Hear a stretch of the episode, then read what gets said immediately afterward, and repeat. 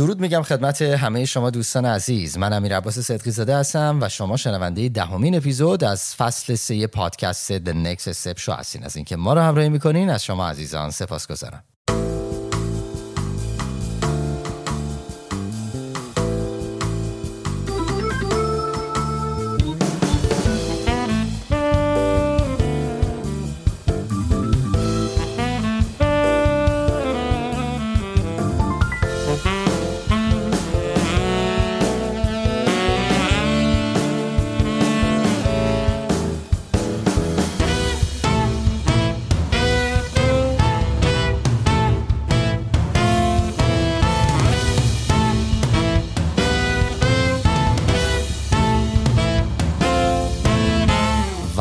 توضیحاتی درباره این اپیزود.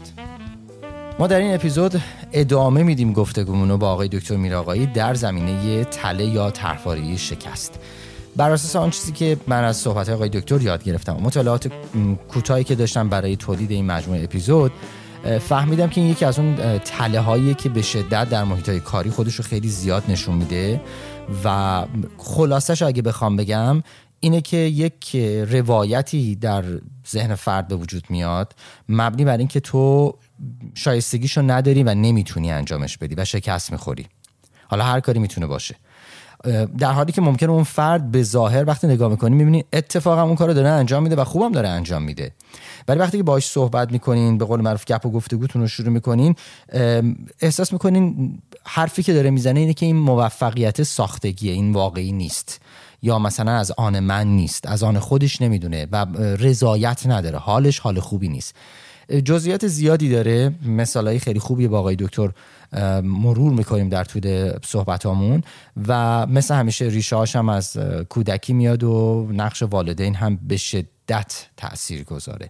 این تحواره تو فضاهای استارتاپی خیلی خیلی خودش رو می‌تونه نشون بده به خصوص تو فضاهای استارتاپی خیلی زیاد نشون میده. توی یکی از مثالا رو که آقای دکتر از من می‌پرسن در حقیقت یکی از تجربیات هم بگم اونجا مطرح می‌کنم که چگونه خودش رو نشون میده و این در حقیقت چه آسیبایی می‌تونه به بیزنس بزنه. در مورد اعتماد به نفس کاذب و اعتماد به نفس واقعی که وصل میشه به نوعی به این تله شکست صحبت می‌کنیم در طول اپیزود و موارد دیگر.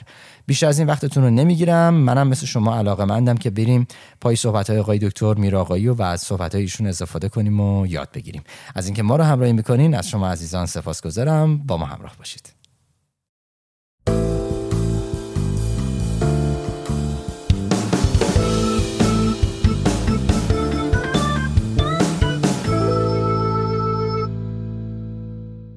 آقای دکتر میراقایی سلام. به برنامه خوش آمدین.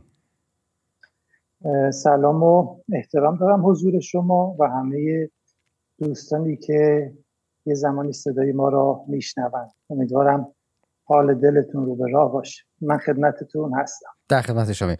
آقای دکتر امروز اگه اشتباه نکنم هشتمین برنامه ما هست که در خدمتتونیم.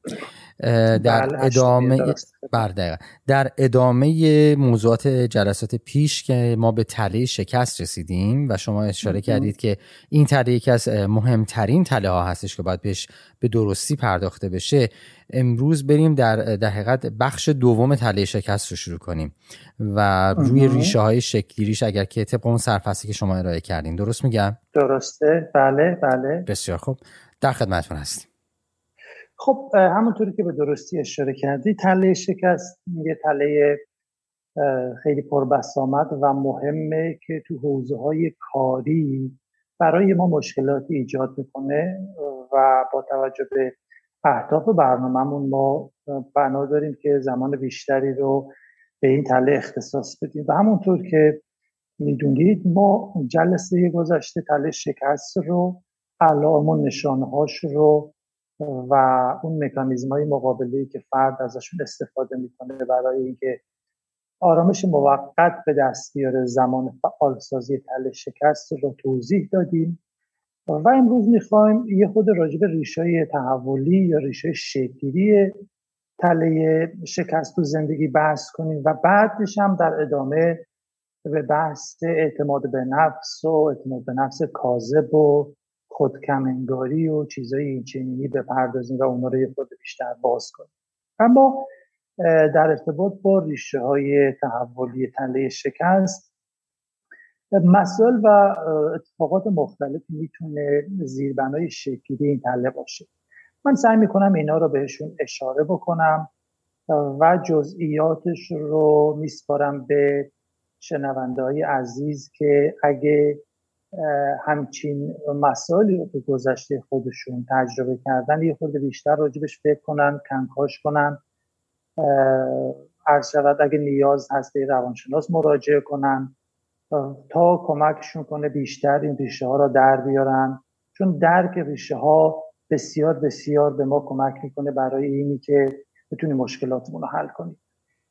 کسی که دچار تله شکست داره والدینشون که که معمولا ما فرض رو بر این می‌ذاریم که پدر نقش مهمی را تو این زمینه ایفا بکنه. از عملکرد ما تو زمینه تحصیلی ورزشی ارتباط با حتی دوستان همکلاسی ها انتقاد کردن و خیلی وقتا ممکنه لیبل های بدی رو هم به ما چسبونده باشن. از اینکه مثلا تو هیچی نمیشی تو ابلهی تو کودنی با این دست پاچولفتی تو به جایی نمی‌رسی و چیزهای این چنینی من هیچ وقت یادم نمیره چند وقت پیش یک مراجعه را داشتم و یک یک فرد نوجوان که بسیار اعتماد به نفس پایینی داشت به دلیل همین حقارت ها و همین تغییری که از جانب والدین شده بود تو جلسه پدر مادرش هم حضور داشتن. داشتیم فرمول بندی می‌کردیم مسائل رو با هم نیاز بود جلسه مشترک باشون داشته باشیم. با مخالفت های این نوجوان ما مواجه می شدیم برای تغییر در صورت طبیعیه. و ما داشتیم صبورانه کار رو پیش می بردیم که بتونیم ارتباط خوبی باهاش برقرار کنیم. یهوی پدرش گفت آقای دکتر فایده ای نداره مملکت حمال می‌خواد. و من اون موقعی که پدرش این حرف رو زد خیلی عمیقتر و شدیدتر متوجه شدم که علت مشکلات این نوجوان چه چیزهایی هست. و این چنین ارتباطات و این چنین شیوه های رفتاری با, با بچه ها بسیار بسیار مخربه و خب ریشه شکلی تله شکست تا حدود زیادی می‌تونه مربوط به همچین چیزایی باشه. یکی یکی دیگه از دلایلی که من خیلی شاهدش هستم تو شکلی تله شکست نقش داشته اینه که منی که تله شکست دارم توی خانواده بزرگ شدم که پدرم یا مادرم یا هر دوشون فرقی نمی‌کنه یکی یا هر دو آدمای خیلی خیلی موفقی بودن تو کارشون تو بیزینسشون مخصوصا به جاهای خاصی رسیدن و ما مدام خودمون رو با اونا مقایسه کردیم. و اونا نتونستن این مسئله رو تو درون ما حل و فصل کنن و این پیام رو به ما بدن که اگه تو بخوای آدم موفق و شادی باشی الزاما نباید به همون میزانی که ما پیشرفت کردیم رشد بکنی و پیش تو کار پیشرفت بکنی. شاید شاید اون فرد اون پسر یا اون دختر استعداد و توانمندیهاش مثل والدین نبوده. در اصل والدین نتونستن این کار انجام بدن و اون فرد مدام خودشون رو با پدر مادر مقایسه می‌کرده و به این نتیجه رسیدن که نمی‌تونن طبق معیارهای بلند پروازانه والدینشون به موفقیت دست پیدا کنن. معمولا همچین والدینی استانداردهای سطح بالایی رو هم برای خودشون در نظر می‌گیرن هم برای بچه هاشون ولی نمی‌دونن که الزاما بچه هاشون مثل اونا استعداد ندارن و این چنین به بچه هاشون آسیب می‌زنن. فراوانی این مسئله خیلی خیلی زیاده. یا اینی که بر حسب اون استانداردهای بالایی که والدینی می‌ذارن خیلی به موفقیت های فرد توجهی نشده. و دستاوردهایی که داشته تو تحصیلش تو مدرسه تو وظایفی که اون زمان تو اون سن داشته خیلی تشویق و دلگرمی دریافت نکرده و متاسفانه خیلی وقتا ما شاهد این هستیم که حتی این اینچنین موفقیت ها برای والدین بعضی وقتا تهدید تلقی میشه. و خود والدین میان با بچه ها دست رقابت طلبی می‌زنن. و دست به کنترلگری می‌زنن و شروع می‌کنن امر و نهی کردن های بیجا و نصیحت های پرتکرار و آزاردهنده. و آنچنان مدام این پیام رو به بچه‌هاشون مخابره می‌کنن که تو در واقع هدف نهان از این پیام اینه که تو باید حواست باشه دور ورد نداره باید مراقب باشی و بپذیری که من همیشه از تو بهترم تا به واسطه این پیام و این رفتار اون حقارت های درون خودشون رو یه مرهمی بذارن و بالاخره به خودشون بگن تو این دنیا کسی هست که من از اون بهتر باشم. و این چنینه که به بچه هاشون خیلی آسیب می‌زنن. اینا چیزایی که واقعا من تو کارم بسیار بسیار شاهدشون بودم. یا یا مثلا ما تو زمان بچگیمون فرض کنید تو حوزه تحصیل یا مثلا ورزش مثل همکلاسیمون نبودیم. شاید مثلا یه استعداد ضعیفی داشتیم. فرض کن تو زمینه ریاضیات. و بابت این مسئله خیلی تحقیر شدیم خیلی اذیت شدیم خیلی مقایسه شدیم. ولی نمی‌دونستیم که تو زمینه های دیگه ممکنه یک عالم استعداد داشته باشیم. و چون ذهن ما نسبت به رویدادها و اتفاقات منفی خیلی بایاس داره و تحت تاثیر قرار می‌گیره آسیبی که ما از این منظر دریافت کردیم در دراز مدت تعمیمش میدیم به کل حوزه های زندگیمون. یعنی ما میگیم به صورت کلی آدم شکست خورده و ناتوانی هستی این, این هم یکی از چیزاییه که ما خیلی شاهدش هستیم تو کارم یا مثلا یه بچه ای که حواس پرتی داشته یا بینظمی داشته یا اختلال ADHD داشته بیش فعال یا نقص توجه داشته یا اختلال یادگیری داشته. مثلا یه بچه لکنت داشته نتونسته تو املا عملکرد خوبی داشته باشه و بابت این مسئله خیلی سرزنش شده و همین موضوع باعث شده که در آینده این رو به تمام حوزه های زندگیش تعمین بده. یا چیز دیگه ای که ما خیلی شاهدش هستیم مقایسه شدن ها این اینم خیلی خیلی زیاده. تو خانواده خواهر برادرها رو خیلی وقت با هم مقایسه می‌کنن و گاهن مثلا میگن از برادر یاد بگیر از خواهر یاد بگیر ببین اون چقدر منظمه ببین اون چقدر موفقه. یا مقایسه کردن با بچه های فامیل و همسایه که که این دیگه خیلی یه چیز آشناس برای همه. و ما شاهد همچین مقایسه های خیلی زیاد بودیم و هستیم. یا یا مثلا حالا تو چون بحثمون هست برای بچه هایی که مهاجرت کردن تو سنین پایین تر مخصوصا قبل از نوجوانی این اتفاق ممکنه پیش بیاد. چون تو همچین شرایطی بچه ها معمولا با دوروبر خودشون خیلی احساس نزدیکی و یکی بودن ندارن. خیلی برعکس ممکن احساس بیگانگی بکنن و حتی تو جنبه های ممکنه سطح اقتصادی اجتماعی اون فرد و اون خانواده نسبت همسن سالا پایین تر بوده و خودشون رو مقایسه می‌کردن با بچه های همسن سال و یه جوری احساس حقارت می‌کردن و این دیگه تو وجودشون مونده و حل و فصل نشده. یا مثلا والدینی که نظم و انتظارات لازم رو از بچه ها طلب نمی‌کنن و محدودیت های بینانه در نظر نمی‌گیرن و به این سبب مسئولیت پذیری و خیشتنداری رو به بچه هاشون یاد نمیدن. مثلا هر زمانی که دوست داشت درس بخونه نخونه اتاقش منظم بکنه نکنه مهارت یاد بگیره نگیره بچه ها رو همینجوری رها کردن و اون سبک تربیتی سهلگیرانه که اون جلسات اول بهش اشاره کردیم رو در ارتباط با بچه هاشون اجرا کردن و این بچه ها عموما باری به هر جهت بی هدف بار اومدن و الان تو سنین بزرگسالی تحت تاثیر همون آسیب های دوران بچگیشون هستن. به صورت کلی اینا مواردی بودن که یه تله شکست رو تو زندگی به وجود میاره و ما از وقتی که بزرگ شدیم دیگه میریم سراغ اینا ما را دچار اضطراب می‌کنن اینا باعث شکلی سری باورهای ناخودآگاه و عمیق میشن. تو موقعیت های متمادی و پرتکرار ما اون باورها رو به واسطه اون مکانیزم های مقابلی تثبیت و تحکیم می‌کنیم اینا رو قوی می‌کنیم و کار به جایی می‌رسه که اینها رو دیگه بخشی از وجودمون میپنداریم و طوری باشون رفتار می‌کنیم که انگار واقعا ما مادرزاد اینا رو با خودمون به این دنیا آوردیم. ولی من همیشه تاکید می‌کنم که تله ها فقط و فقط یه مش دروغن که اینا رو به خورد ما دادن و اینا رو تو ذهن ما کردن و ما هم به واسطه همون مکانیزم ها اونا رو تقویت کردیم.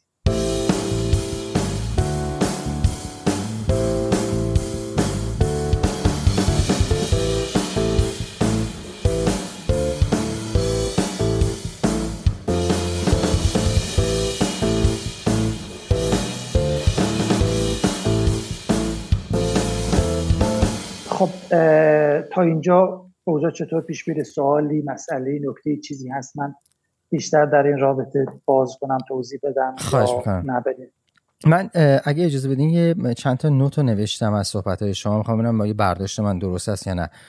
شما در بله. حقیقت اشاره کردین که ریشه های شکلی تله شکست یکیش توی تصویر ایدئال غیرقابل دسترسیه که بچه ها داده میشه.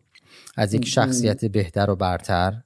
دو می‌تونه از اینجایی باشه که یک مقایسه و معیارهای سختگیرانه که از سوی والدین به بچه ها داده میشه در دوران خردسالیشون حالا در دورانی که مدرسه میرن و سعی کرده میشه که اون معیار اون مقیاس مثلا پدر موفق مادر موفق و اون دستاوردهایی که اونها داشتن معیاری باشه برای در حقیقت سنجش و ارزیابی دستاوردهای بچهشون.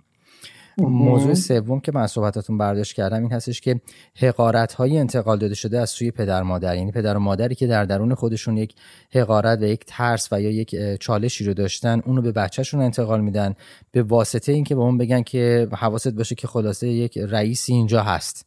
و اگه قرار باشه تو اولین باشی تو در حقیقت دومین خواهی بود. اولین من هستم. و, بچه و در حقیقت پدر و مادر از این سو از این روش با بچه ها شروع می‌کنن وارد رقابت شدن که اون زخم های خودشون رو التیام بدن. درسته؟ موضوع خیلی وقتی رقابت ادامه پیدا می‌کنه. بله بله. و تا آخر عمر هست. بله. یعنی فرد الان اون بچه چل سالشه پنجاه سالشه.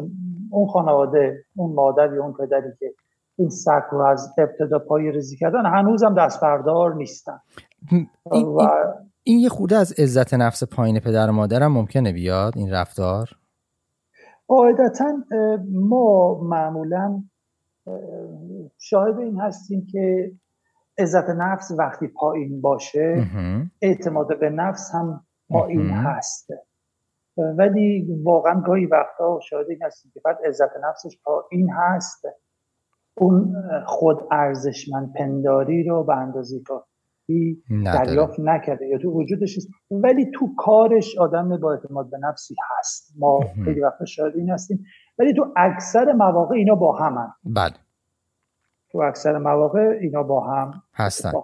موضوع دیگه که شما اشاره کردین بحث سرویس دهی زیاد و بدون محدودیت والدین به بچه ها بوده.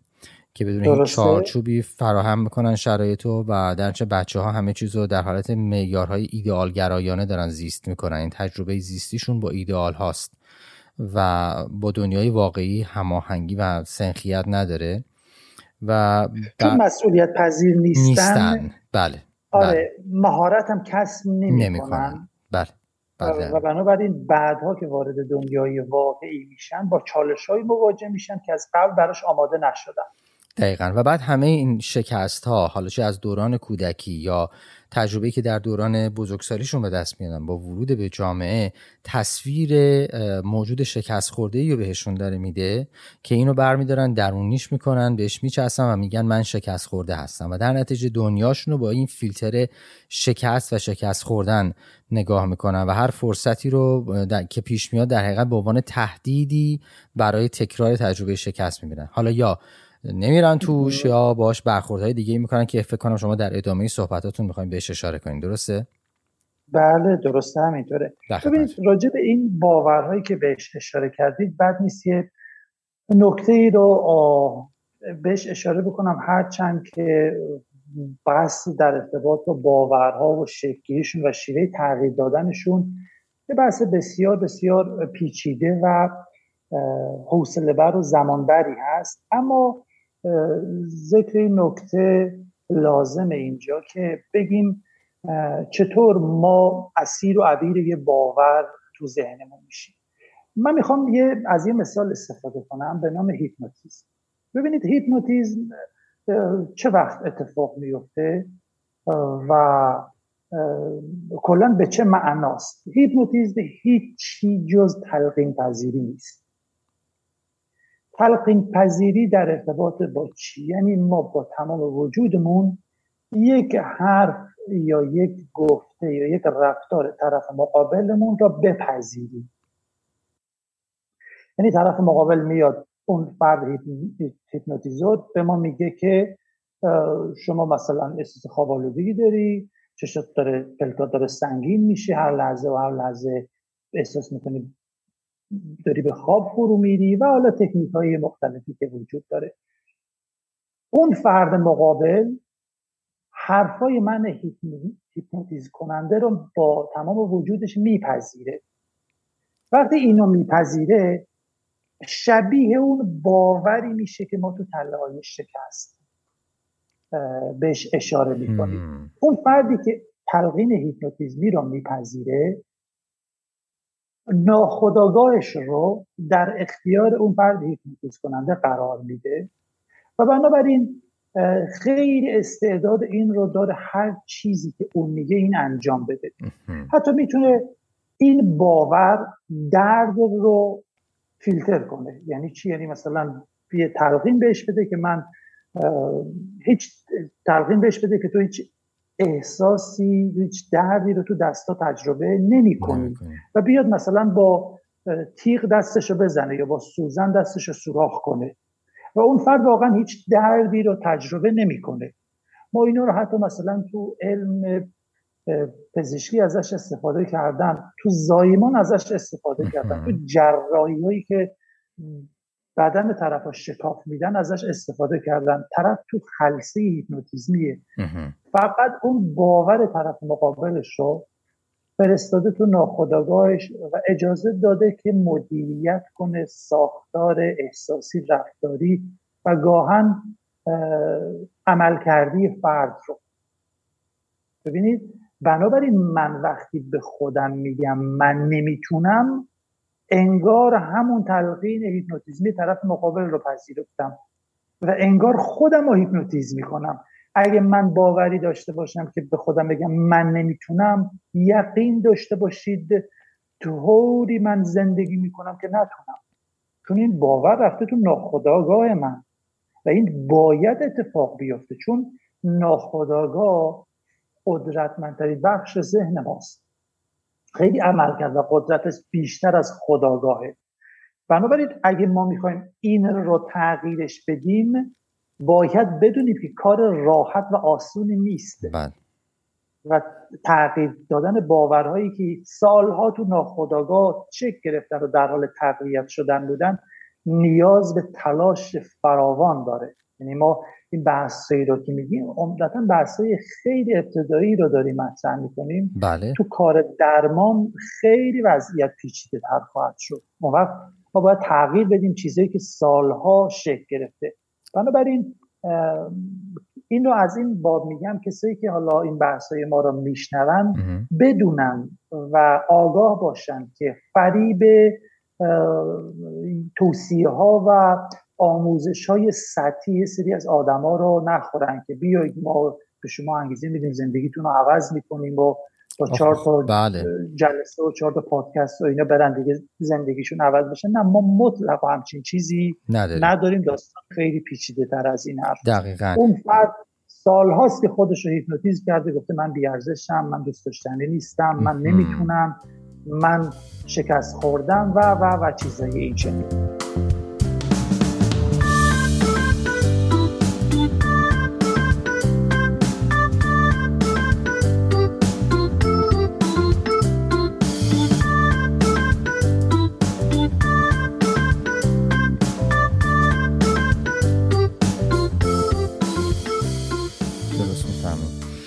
من فقط این توضیح و خدمت دوستان بدم. من هر به قول من سعی می‌کنم در هر اپیزود این موضوع رو بگم. ببینیم ما همچنان بحثمون در مورد دنیای کارآفرینی اما بحث کارآفرینی بارها گفتم طراحی محصول. داشتن تیم گرفتن پول نیست. اینا یک سری ابزارن که ما کنار هم قرار میدیم و قرار از این ابزار استفاده کنیم برای اینکه به یک نتیجه برسیم. اما وقتی که عدد رقم ها رو می‌خونین میگه که در سال اول تمامی استارتاپ ها حدود 10 درصد شکست می‌خورن و در طی سال دوم تا پنجم 90 درصد استارتاپ ها از بین میرن. این حجم سال دوم تا پنجم 90 درصد از بین میرن؟ 80 درصدشون از بین میرن که با اون 10 درصد میشه 90 درصد.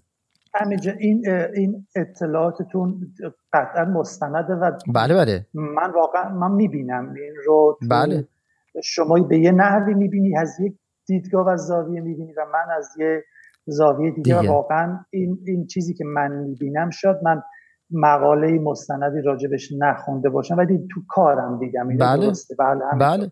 ببینید بحثی که من با دوستانمون دارم که خیلی وقتا میان مطرح می‌کنم میگم پروداکت مسئله بوده یا تیم مسئله بوده. من می‌خوام بگم نه متوقفش کنین. این یه راه فراره. به اعتقاد من ما نمی‌تونیم بگیم 90 درصد استارتاپ ها در تمام دنیا شکست می‌خورن. این همه پول از بین میره. این همه تیمایی خوب کنار هم قرار می‌گیرن و از بین میرن صرفا به خاطر مثلا مسائل تکنیکی یا مثلا به خاطر یه مشکلی که مثلا بین اعضای هیئت مدیره بوده. نه این حرف غلطه. بله. ما باید یه جوری دیگه من از دوستان عزیز شنونده درخواست می‌کنم. یه مقدار عمیقتر نگاه کنین. وقتی که ما داریم در مورد تله مثلا شکست صحبت می‌کنیم؟ یعنی من یک فیلتری رو وجودم هست توی ذهنم هست در روانم هست که من هر تصمیمی بگیرم بالای 80 درصد احتمال اینکه منو به شکست بندازه هست. صرف نظر از اینکه تیم من کیه آدمای من کیان چه اتفاقی داره میفته. ما برای چی داریم این صحبت ها رو مطرح می‌کنیم؟ تقریبا می‌تونم به جرئت بگم در هیچ پادکست یا کتاب دیگه ای که من دسترسی بهشون داشتم من ندیدم که بیاد بگه یک آنترپرنر قبل از اینکه پروداکتش رو طراحی کنه قبل از اینکه بخواد بره پول raise کنه باید بره ذهنش رو روانش رو طراحی کنه. و ما همیشه این موضوع رو فقط می‌بریم تو بحث relationship با partner مون توی جنس مخالف. حالا زندگی یه دوست دختر دوست پسر هرچی که هست. قضیه بیزنس به مراتب پیچیده تر از اینه. و اون جایی که ما به چالش می‌رسیم و به ترس می‌رسیم این تله ها به شدت خودشون نشون میده. به خصوص اگه حالا مهاجرت هم بکنیم.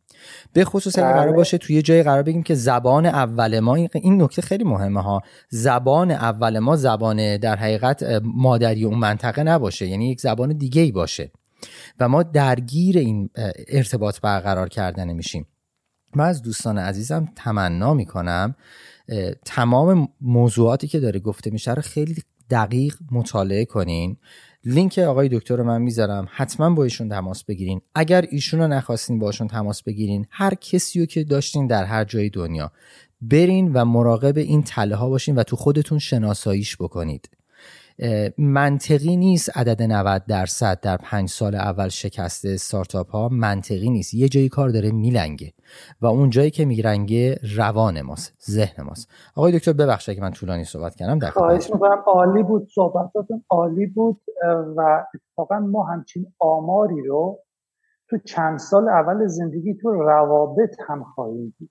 همینه یعنی روابط روابطی که تو چند سال اول اکثر روابط تو چند سال اول زندگی روابطی که در واقع از هم گسیخته میشه تو چند سال اول زندگی این اتفاق میفته و قاعدتا ما همیشه شاهد این هستیم که تله هاست این وسط دارن نقش ایفا می‌کنن و بله. زندگی ها رو خراب می‌کنن و به همین شباهت تو کار هم همونطوری که الان شما فرمودید این را شاهدش هستیم و واقعا این یه موضوعی نیست که به راحتی آدم از کنارش بگذره. بله.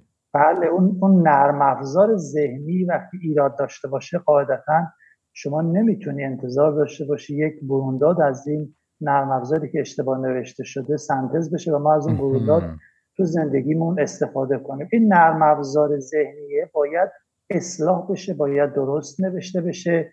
گاهی وقتا باید از نوع یه چیزی کنار اون نرم افزار اشتباهه ساخته بشه و کار رو بر اساس این نرم افزار صحیح پیش برد. بله. واقعا عین همون نوشتن نرم افزار که کد نویسی گاهن طولانی مدت سفت و سختی رو هم میطلبه برای اینکه یک بازی ساده یک تحرک ساده اتفاق بیفته. حالا فرض کنید این قرار بیاد تو زندگیمون تو کارمون تو روابطمون با پیچیدگی خیلی خیلی زیادش پس چقدر نیاز هست ما مراقبت کنیم از اون نرم افزارهای ذهنیمون و چقدر باید وقت بذاریم برای ساختن و اصلاح و مدیریتشون بله. بله دقیقا. بسیار خب حالا ما ریشه شکلی تل شکست توضیح دادیم. بعد نیست الان به یه مفهوم زیربنایی در ارتباط با تله شکست بپردازیم و اون بحث اعتماد به نفسه چون تله شکست وقتی شکل می‌گیره که من با خودم ناخودآگاه به خودم بگم من نمی‌تونم پسش بر بیام و این یعنی اعتماد به نفسم پایینه. و اعتماد به نفس چیزی نیست جز اینی که من یا به خودم بگم من می‌توانم یا بگم من نمی‌توانم. و می‌خوام حالا یه خود این رو بیشتر با هم دیگه بحث کنیم باز بکنیم. ببینید بعد نیست در نظر بگیریم که اعتماد به نفس یه چیزیه که می‌تونه روی پیوستار قرار بگیره. از ابتدای پیوستار فردی که اعتماد به نفس خیلی ضعیفی داره تا انتهای پیوستاری فردیه که اعتماد به نفس خیلی کاذبی ممکنه داشته باشه. می‌خوام یه خورده این رو بحث کنیم با هم دیگه. حتما. ببینید اون فردی که تله شکست داره اعتماد به نفسش پایینه الزاما به این معنی نیست که مهارت ها و توانمندی های لازم رو نداره. اون فردی که اعتماد به نفس کاذب داره الزاما به این معنی نیست که واقعا اون دیگه خیلی مهارت و توانمندی داره. فردی که اعتماد به نفس کاذب داره نسبت به نقاط ضعف خودش کور هست. و نمی‌تونه نقاط ضعف خودش رو به درستی ببینه. ببین ما تو پزشکی یک بیماری داریم به نام سندروم آنتوان. این بیماری این چنینه که فرد نابیناست و مسیرهای فیزیولوژیک پردازش اطلاعات بینایی و اون لب پس سری قسمت پشت سرمون که مسئول پردازش اطلاعات بینایی است این آسیب دیگه و فرد کلا نمی‌تونه ببینه و این درمان ناپذیره. منتها این آدم نسبت به نابینایی خودش کوره. یعنی نمی‌دونه که نابیناست. مثلا این آدم رو اگه توی اتاقی مشاهدش کنی ممکنه پاش بخوره به یه صندلی چون نمی‌بینه بعد بگه که چرا این صندلی اینجا گذاشتی؟ یا مثلا بگه چرا اتاق اینقدر تاریکه عینکم کو؟ مثلا ممکنه بگه من من فقط یه خود بیناییم ضعیفه من می‌بینم. این هیچی نمی‌بینه ها ولی اون قسمت از یا مغزش که مسئول آگاهی نسبت به این موضوع که من کورم کار نمی‌کنه. بنابراین این فرد بینش و آگاهی لازم را نداره. این همین سندروم آنتوان این این بیماری ما خیلی وقتا ناآگاهیم نسبت به نقاط ضعف خودمون و کوریم نسبت به نقاط ضعفمون. این رو بیشتر می‌تونم مرتبطش بکنم با مکانیزم جبران افراطی که فرد می‌خواد راه صد ساله رو یک شبه بره و حواسش نیست که تو این راه چقدر می‌تونه پرپیچ و خم باشه و این جهل و نادانی که وجود داره فرد نسبت بهش ناآگاهه چقدر بهش می‌تونه آسیب بزنه. و این چنین نیست که فقط سمجوارگونه بخواد بر علیه اون باور ناخداگاهش که من نمی‌توانم بجنگه و بخواد یک شبه بگه نه من می‌تونم خیلی هم می‌تونم.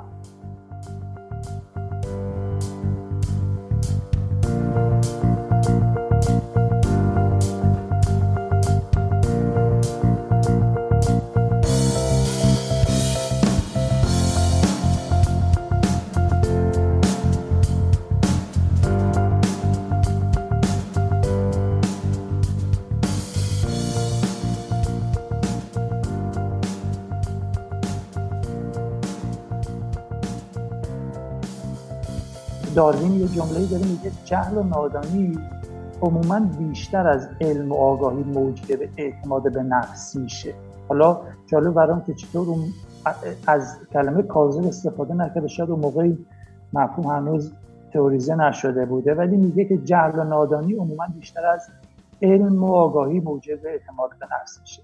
حالا نقطه مقابل این حالت همون پاستر سندرومیه که حالا جلسه پیش تو بحثامون بهش اشاره کردیم. یا همون سندروم متقلب که فرد توانایی لازم رو داره ولی اعتماد به نفسش پایینه. ببینید دو سر پیوستار را اونجا آدم نسبت به توانایی خودش نسبت به نقاط ضعف خودش و ناتوانیش کوره. تو حالت این پاسش فرد نسبت به توانمندی و اعتماد و قابلیتاش کوره. و این دو حالت جاهایی که ما به واسطه این چنین نقاطی تو کارمون شروع می‌کنیم به آسیب دیدن. اونایی که اعتماد به نفس کاذب بالا دارن ممکنه به واسطه در ظاهر و در ابتدا به واسطه این, این چیزی که تو وجودشون به شکل کاذب می‌بینن یه پیشرفت هایی بکنن. حتی بقیه هم ممکنه به اشتباه بکنن که این آدم چقدر به خودش مطمئنه. ولی چون زیر بناش جهل و نادانی کار یه خود پیش میره ولی شروع می‌کنن آسیب زدن. هم به خودشون هم به مجموعه و هم به کار. و اون و از طرف اون کسی که اعتماد به نفسش پایینه و نسبت به توانمندی خودش کوره. یه جا وای میسته که این آدمی که اعتماد به نفس کاذب داره شروع مسائل رو مدیریت کنه و پیش ببره و اون توانمندی و قابلیتاش رو ازش استفاده نمی‌کنه چون اعتماد نداره. اینا یه اثری هست به نام اثر داینینگ کروگر. داینینگ یه روانشناس بوده و کروگر هم یه روانشناس بوده که اصلا به واسطه همین مطالعاتشون آدم های مشهوری شدن و اینا نشون دادن که افرادی که توانایی انجام کاری را ندارن و نمی‌تونن نمی‌دونن که توانایی اونا ندارن دچار همچین حالت میشن که اسم خودشون رو روی این اثر گذاشتن. یعنی فردی که توانایی انجام کاری رو نداره و نمی‌دونه که توانایی انجام اون رو نداره. شاید تو اطرافمون این همچین آدمهایی را دیده باشیم. مثلا دو تا تیم باشگاهی معروف مشهور دارن با هم مسابقه میدن. فردی که اعتماد به نفس کاذب داره فرض کنید تیمش یه گل عقبه و شروع می‌کنه از خارج از گل چارچوب بازی رو چیندن و چرا این مربی نمی‌فهمه؟ اینو باید بیاره بیرون اونا ببره داخل و با حالت عصبانیت و پرخاشگرانه هم حرف می‌زنه انگار که واقعا می‌دونه داستان چیه و باید چیکار بکنه. انگار که بیشتر از اون مربی که سالها تجربه داره می‌دونه و ما اینو میگیم کوارتربک روی صندلی خالی. کوارتربک اگه دقت کرده تو فوتبال آمریکایی یه پست خیلی مهمه مثل هافبک تو فوتبال کلاسیکی که ما همه باش آشنا هستیم. پاسور باید توپا رو به موقع بگیره پخش کنه باید انتخاب کنه که توپ از چه مسیری حرکت کنه. انگار که باید از بالا وضعیت مسابقه را ببینه. یک یک پست کلیدی و حیاتیه. بنابراین این که کسی که اعتماد به نفس کاذب داره تو خونهش رو مثلا مبلش لم داده تو صندلی راحتی و نقش اون فرد رو می‌خواد ایفا بکنه که باید کار سنگین و پیچیده ای رو انجام بده. بنابراین این اعتماد به نفس کاذب این چنین می‌تونه خودش رو نشون, نشون بده. خب شما تو کارتون قاعدتا شاهد همچین حالتهایی بودید خیلی. و می‌بینید همچین آدمایی اطرافتون. درست میگم؟ خیلی. خیلی زیادن. خیلی زیادن. خب یه خورده برای ما توضیح می‌دید به چه شکل است؟ بله اتفاقا. بله بله. ببینید برمیگرده به ابتدای کار من توی امریکا. تازه اومده با امریکا و خب خیلی چیزا رو نمی‌دونستم. مثل خیلی که به حال میان باید یاد بگیرن از اول. و من join شده بودم به یکی از این کمپانیا توی اونجا توی اون یه جلسه رو داشتیم که product designer که یه تیم در حقیقت قدری هم بودن اومده بود. تیم financial advisor اومده بود. یک تیم مارکتینگ که من join شده بودم به عنوان استراتژیست در کنارشون بودم و داشتیم کمک می‌کردیم که به چه شکل اون در حقیقت جایگاه برندی که پیدا کردیم و اون جایگاهی که در حقیقت داریم خلقش می‌کنیم اینو باید به چه شکل به لایه های مختلف محصول بسط بکنیم و در طول مسیر سفر مشتری باید بتونه سوداوری داشته باشه و بتونه به قول معروف کارش رو درست انجام بده. خب تیم مالی در هر مرحله میمد توضیح می‌داد که این کاری که می‌کنین چقدر بودجه می‌خواد چقدر به قول معروف تهدید داره چقدر ریسکه باید چیکار کنیم چیکار نکنیم. اون آقای product designer هر از گاهی concept هایی رو می‌داد یه نظراتی رو می‌داد. دیگه این آقای یعنی تیم مشاور مالی دیگه قاطی کرد. گاق محترم ما هر چی میگیم تو داری یه نظری میدی تو همه زمینه ها صحبت می‌کنی. خب تو دقیقا به من بگو تکلیف چیه؟ تو product designer ی مشاور مالی تو تو کی هستی؟ تو الان اینجا چی کاره ای و بعدم اینکه وقتی یه نظری رو میدی و میگی مثلا این کار غلطه همون لحظه راه حل درستش رو بگو که ما هم بدونیم. این دیگه شروع کرد کلیگویی کردن و این مشاور مالی برگشت گفت آقا شما داری کلیگویی می‌کنی. به من راه حل دقیق بده میگی غلطه راه حل درستش کدومه. کلیگویی نگو. اه، این یه دفعه برآشفت و به هم ریخت و گفت من مثلا دو سه تا استارتاپ داشتم و چندین سال advisor استارتاپ های مختلفم. اینجا سخنرانی کردم اونجا دعوتم کردن. اینم مشاور مالی هم نذاشت نه برداشت گفت برای همینه که استارتاپات شکست خوردن. برای اینکه انقدر حرف می‌زنی در همه چیز دخالت می‌کنی. اگر یه جا وای میسادی احتمالا همین استارتاپ هایی که داشتی یکیشون قاعدتا باید الان IPO می‌شد. تو market بود و به قول معروف تو خیلی وضع بهتر از این بود. نه اینکه بخوای وایسی برای کسی بخوای کار بکنی کارمندی کنی. خلاصه این آدم خیلی به هم ریخت و موقع رفتن این مشاور مالی برگشت بهش گفتش که در هر جلسه ای که هستی خب این آدم 35 سال سابقه کار داره مشاور مالی. گفت در هر جلسه ای که هستی تو همش به خودت بگو که کارت چیه. اگه تو به عنوان product designer و product حقیقت manager میای تو اونجا کارت روی production ه تو کار دیگه دخالت نکن و بذار کار سریعتر بره جلو. این آدم خیلی به هم ریخت. من چندین بارم باهاش صحبت کردم گفتم چرا؟ خب حرفش درست بود؟ می‌گفت نه این حرفش اشتباه بود و اینه و خب ما بعدا فهمیدیم حرف مشاور مالیه درست بود نه حرف این product designer ه و جالبه که این تیپ آدما در همه جا حضور دارن. یعنی می‌خواد در همه زمینه ها صحبت کنه. در مورد مسائل سیاسی اقتصادی اجتماعی کاری در هر زمینه ای بگین این آدم صحبت می‌کرد و حرف برای گفتن داشت. و از این ور اونورم اطلاعاتش رو جمع می‌کرد نه اینکه مال خودش باشه. درسته. بله هستن آدمایی که به واسطه همون اعتماد به نفس کاذب خودشون رو تو جلسات و تو محیط های متنوعی قرار میدن. و از هر جلسه به کل خودتون یه چیزی میشنون و یه چیزی رو برداشت می‌کنن. یک, یک کلمه قلم به سلم به یک یک, یک چیزی که ظاهرا بیانش به این معنی که این آدم خیلی دیگه پالیشه یا بلده به یک نتیجه کاری رو میشنون و تو فکر می‌کنن که دیگه خیلی دانش و اطلاعاتشون بالاست. تا این اطلاعات سطحی متاسفانه باعث میشه که ما دچار همین حالت بشیم. بله. یعنی هر چقدر اطلاعاتمون سطحی و کمتر باشه متاسفانه ما بیشتر اونا رو حقیقی می‌دونیم. و هر چقدر اطلاعاتمون گسترده باشه نسبت به اونها بیشتر نسبت به اطلاعات خودمون و به دانش خودمون بیشتر تردید می‌کنیم.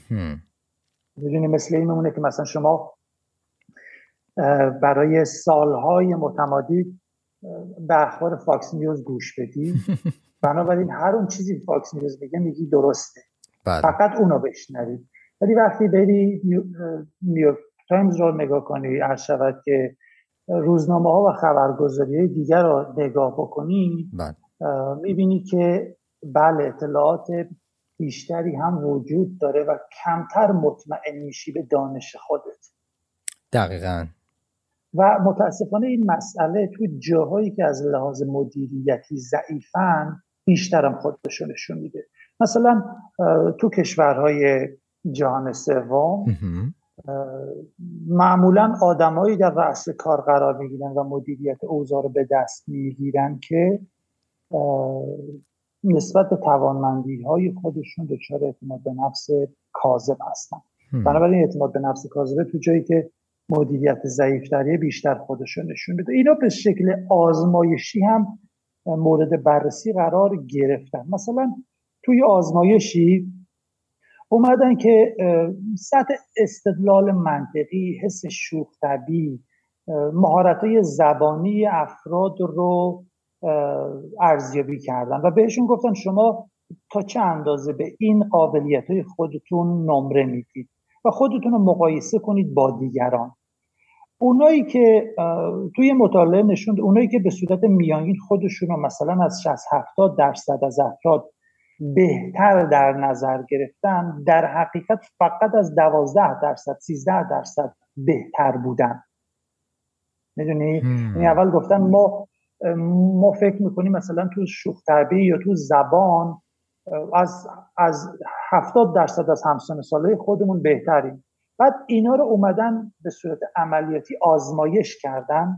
دیدن که در این آدم ها واقعا خودشون رو خیلی دست بالا گرفتن. برعکسش هم بوده ها کسایی که اعتماد به نفس پایین داشتن گفتن ما مثلا تو زبان یا تو استدلال منطقی فکر می‌کنیم نمره درصدی مثلا 20 و 30 بیاریم. رتبه درصدی 20 و 30 بیاریم. و دیدن نه اینو 70 80 آوردن. بنابراین به شکل آزمایشی اینا هم بررسی شدن. شده. یا مثلا توی یه آزمایش دیگه این خیلی جالبه. میگه که در مقایسه با دیگران چقدر درباره هر یک از موضوعاتی که مطرح می‌کنیم اطلاعات دارید؟ میگن خودتون رو مقایسه کنید با دیگران در ارتباط با چیزایی که مطرح می‌کنیم. ببینیم چقدر اطلاعات دارید. بگید یا بیشتر داریم یا کمتر داریم یا مثلا به یه اندازه. رتبه بدید. مثلا یکیش توی مطالعه این چنینه میگه که چرا زبان انگلیسی زبان رسمی آمریکا شد؟ از آدما می‌پرسم میگم راجع به این مسئله چقدر اطلاعات دارید؟ در مقایسه با دیگران بیشتر کمتر یا به یه اندازه؟ این سوال بوده؟ آره آره. چرا زبان انگلیسی زبان رسمی آمریکا شد؟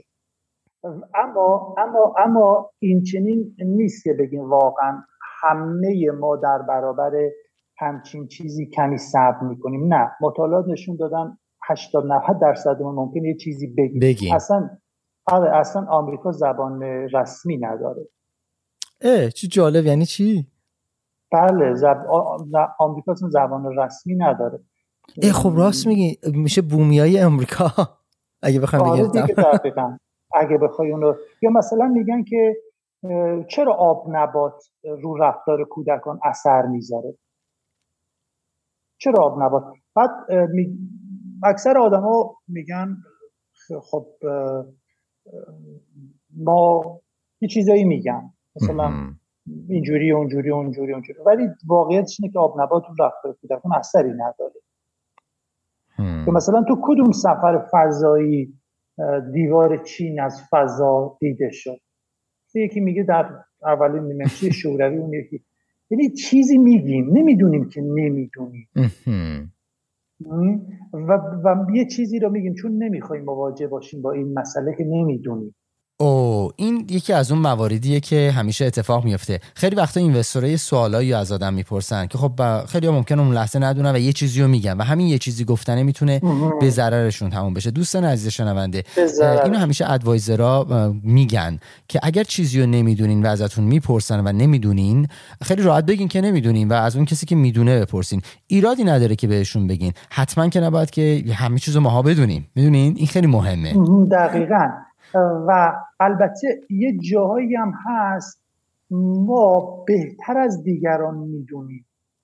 خب ولی چون اعتقادی نداریم همون هم نمیگیم و اجازه میدیم اونی که نمی‌دونه که نمی‌دونه حرف بزنه. حواسمون باید به این موضوع. اگه دیدیم واقعا توی جمعی توی جلسی دستامون رو بردیم زیر میزو شونه هامون رو به سمت داخل کمی تا کردیم. سرمون پایینه و یه جورایی رفتیم یه گوشه قایم شدیم. این احتمالا یه مهارتهایی داریم ولی بهشون اعتقاد نداریم. اگه رفتیم یه جایی نشستیم و آنچنان جست گرفتیم که انگار جیمز باندیم اونجا بدونیم یه نمی‌دونیم نمی‌دونم این وسط وجود داره. ما ما می‌خوایم اون بحثمون رو به جایی برسونیم که اون نقطه تعادله رو پیدا کنیم. بله. بر ببینیم این نقطه تعادل چی. بنابراین تظاهر به دانستن اون چیزی که نمی‌دونیم یه مشکل خیلی بزرگیه. حالا این تظاهر خیلی وقتا تو زندگی روزمره مشکل زا ممکنه نباشه. ولی اگه توی موقعیت خاصی قرار بگیریم مثل اینی که مثلا مدیر کمپانی بشیم یه بیزینسی رو راه اندازی کنیم که تعداد آدمایی با ما دارن کار می‌کنن.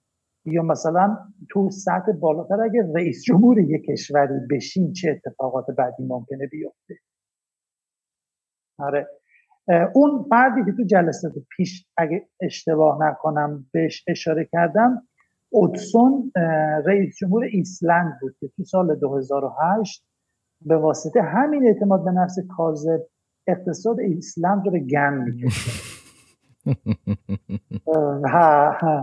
کشورش رو دچار مشکلات خیلی زیاد می‌کنه. ولی کسایی که رفتن این جریان رو مطالعه کردن دیدن که تو همون زمان چه بس آدمای بسیار توانمندی بودن که به خودشون مطمئن نبودن. بله. کاندید بشن. و بعدا رفتن این آدمایی که اعتماد به نفس پایینی داشتن ولی یک عالم توانمندی داشتن. ببین من میگم اعتماد به نفس پایین در ارتباط با این آدم در حد رئیس جمهور دونستن خودشونا وگرنه اینا در ارتباط با اینکه یک کمپانی رو بگردونن یک استان رو اداره کنن یک شهر رو بگردونن اعتماد به نفس داشتن ولی اینی که خودشون در حد رئیس جمهور بدونن نه. بعد میرن اینا رو ازشون می‌خوان که تو رو خدا بیاید اوضاع خرابه. شما کاندید بشید. یکیشون میره کاندید میشه. اگه اشتباه نکنم یه فردی بوده به نام هلا. میره کاندید میشه و خب رئیس جمهور میشه و اوضاع رو سر سامان میده. و خواست دیگران. و حالا ما کاری به این قسمت نداریم. تو شرایط بیزنسی این چنین چیزهایی خیلی می‌تونه خطرناک باشه. به دیگران حق اظهار نظر نمیدیم. گوشمون رو در مقابل انتقادها میبندیم به قول شما به تفسیر زیبایی که داشتیم براشفته میشیم. چون وقتی نظر مخ... چون وقتی به خودمون خیلی اعتماد داشته باشیم و نظر مخالف رو دریافت بکنیم انگار که اون نظر ما رو مواجه می‌کنه با جهلمون و اون جهل ما رو دچار اضطراب می‌کنه و براشفته میشه چون خیلی دیگه به اون اطلاعات اندک خودمون قره شدیم و فکر می‌کنیم دیگه اون دانستن نابه. جالب اینجاست که تو همون هفته های ابتدایی اون تله شکسته یا این ناگاهی ها و این کور بودن ها نسبت به توانمندی خودمون بیشترین حد از فعالیت رو دارن. بله بله. به خاطر همینه که هرچه زودتر بسیاری از استارتاپ به قول خودتون یا business ها شکست می‌کنن از رده خارج میشن. دقیقا. برای همینه میگیم 18 ماه اول 18 ماه طلایی. یعنی من تمام مدت با هر کسی از دوستانی که باشون همکاری می‌کنیم تو مجموعه موندیال با عنوان client میان همیشه بهشون میگم. میگم این 18 ماه اول 18 ماه طلایی شماست. بسیار زمان کمیه. برای اینکه یک سری موقعیت ها رو شناسایی کنیم و بسیار زمان بسیار زمان کمیه برای اینکه بتونین یک سری زخم ها رو درمان کنیم و همیشه براشون جای تعجبه که آقا چه ربطی داره؟ من دارم میگم می‌خوام وارد مارکت بشم مثلا گو تو مارکت استراتژی منو برای من کار کن. تو برمیگردی من میگه آقا شما یه جایی کارت مثلا یه گرفتاری داری که باید با یه روانشناس صحبت کنی؟ و چرا که مثلا مدلی که داری تصمیم می‌گیره رو می‌بینم. می‌بینم خیلی احساسی داره رفتار می‌کنه و داره ناخداگاه یه رقابتی رو با یکی دیگه انجام میده. تو ذهنش کاملا غلطه. بعد من از این زاویه دیگه بهش نگاه می‌کنم میگم ببین می‌فهمم شرایط چیه ولی باید با یه روانشناسی که می‌شناسم صحبت کنی. این یه جایی کار داره آسیب بهت می‌زنه. الان شاید بهتر کار دیگه رو انجام بدی بعد وارد بازار بشه. این 18 ماه 18 ماهیه که آروم آروم میشه. درستش کرد روانی کارایی کرد و در این حال تیم می‌تونه کارش رو ببره جلو. برای همین همیشه تاکید می‌کنم به دوستان در ابتدای راه مراقب روانتون باشین بشناسینش. این ابزار این چاقوی دولبایی که در حقیقت دستتونه رو بشناسین. دست خودتون رو نبرین باش. در خدمتتون آقای دکتر. مرسی از توضیحاتتون. من می‌خوام یه اشاره کنم به یه مسئله و اگه موافق باشید بحث رو برای امروز ببندیم و بذاریم برای جلسه آینده. ببین من فکر می‌کنم تو هر هیتی که وارد میشی اگه اطلاعات و دانشمون رو به قسمت های مختلف تقسیم بکنی من فکر می‌کنم 60 درصد از فضا رو ناگاهی پوشش بده. البته این رو من فکر نمی کنم این رو از یک روانشناسی گرفتم و دارم نقل قول می‌کنم 60 درصدش رو نمی‌دانم باشه. 20 درصدش رو فکر می‌کنم که می‌دانم باشه. 10 درصدش می‌دانم باشه. و حالا کمتر از 10 درصدم می‌دانم که می‌دانم باشه. اون می‌دانم که میدانمه یعنی بدونم و آگاه باشم که می‌دونم اون که فضای کمی رو تو ذهنمون داره و قسمت کمی رو ازش برخورداریم و بهتره که این قسمتمون رو بیشتر و بیشترش بکنیم. روش کار کنیم مطمئن باشیم راجع به یه چیزی و بدونیم که می‌دونیم. دقیقا. چی جالب گفتین آقای دکتر. من امروز سر یکی از مشتریانی که داشتیم و client که داشتیم خب تیمی که من باشون کار می‌کنم مجموعه تو بلوورز گروپ گروه های مختلف هستن از جاهای مختلف دنیا در حقیقت وصل میشیم به هم با هم کار می‌کنیم. امروز الان صحبتی که شما می‌کنیم منو دقیقا یاد تصویر امروز میندازه که من برای یه بخشی از کار که می‌دونم که نمیدونمش در حقیقت و بلدشم نیستم و نمیخوامم مثلا برم سراغش. چون احساسم اینه که من کارم رو استراتژی رو positioning مثلا نباید وارد خیلی از حوزه بشم. خوبه که یه آگاهی داشته باشم که زبان کار همکارم رو بدونم ولی قرار نیست برم عین اون کار رو انجام بدم. تو حوزه خودم باید deep بشم. بحث واگذار کردن و بحث اعتماد به وجود میاد. وقتی که من بدونم که نمی‌دونم حالا 60 درصد راهو نمی‌دونم 20 درصد فکر کنم می‌دونم 10 درصد می‌دونم که می‌دونم. اینجا چون زمان مطرحه و بحث رقابت و مارکت و بحث اینوستورا مطرحه من زیاد فرصت بازی ندارم. باید یاد بگیرم که واگذار کنم. واگذار کنم به یک طرف حالا اینجا خودش یه ماجرای دیگه از بحث تله بیاعتمادی می‌تونه شکل بگیره. که من کجا می‌تونم اعتماد کنم؟ و اگه بیاعتمادی فعال باشه پشت این بحث تله شکست این می‌تونه دوباره یه چالش جدید به وجود بیاره. و من امروز دقیقا با خودم داشتم این کلنجا رو می‌رفتم که اوکی من اینجا اعتماد می‌کنم و میسپارم هرچند که حواسم جمعه ولی میسپارم کارو که کار سریعتر بره جلو و انجام بشه. این موضوعی که شما میگین فکر کنم یه مقدار باید بیشتر اگه اجازه بدین در جلسات بعدی در موردش صحبت کنیم که اگه این بیاد بالا حالا بحث اعتماد کردن برای واگذاری توی حوزه نادانستمون اونجا چه اتفاقی میفته و اونجا باید چه مهارتهایی داشته باشیم؟ بسیار خوب. حتما راجبش صحبت خواهیم کرد. سپاسگزارم از شما آقای دکتر. موضوع دیگه ای هست که بخواید در این لحظات آخر مطرح کنین؟ نه مسئله نیست و بهتره که اگه چون اگه بخوام به چیزی اشاره کنم مطمئنم بعض باز میشه و دوباره ادامه پیدا می‌کنه. البته امیدوارم تو این تله گیر نیافتاده باشیم که با خیلی راجع به این چیزا می‌دونیم. بله. و بحث کنیم. همینجوری ادامه پیدا می‌کنه. نه یک دانش اندکی هست اینجا. ما هم از دیگران دریافت کردیم و عمدتا همشون نقل قول خدمتتون هستیم برای جلسه آینده. سپاسگزارم آقای دکتر. خیلی ممنون از اینکه تا این لحظه ما رو همراهی کردین و همچنین شما دوستان عزیز شنونده.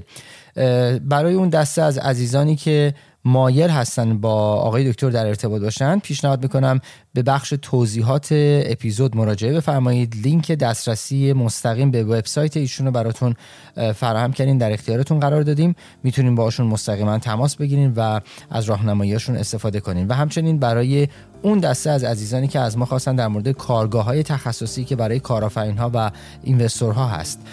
ما این کارگاه ها رو داریم آماده می‌کنیم. فکر می‌کنم تا یکی دو هفته دیگه اطلاعاتش تکمیل بشه. سرفصل کاملا در میاد و, و در اختیار شما عزیزان قرار میدیم. فقط خواهشی که ازتون دارم.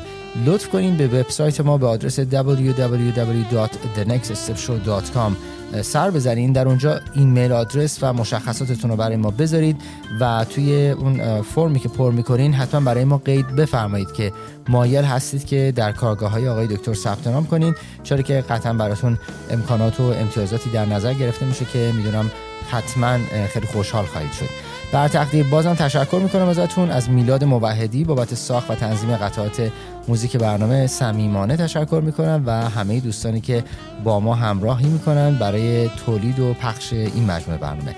هر جا که هستید براتون بهترین ها رو آرزو می‌کنم. تا برنامه بعدی خدا نگهدار.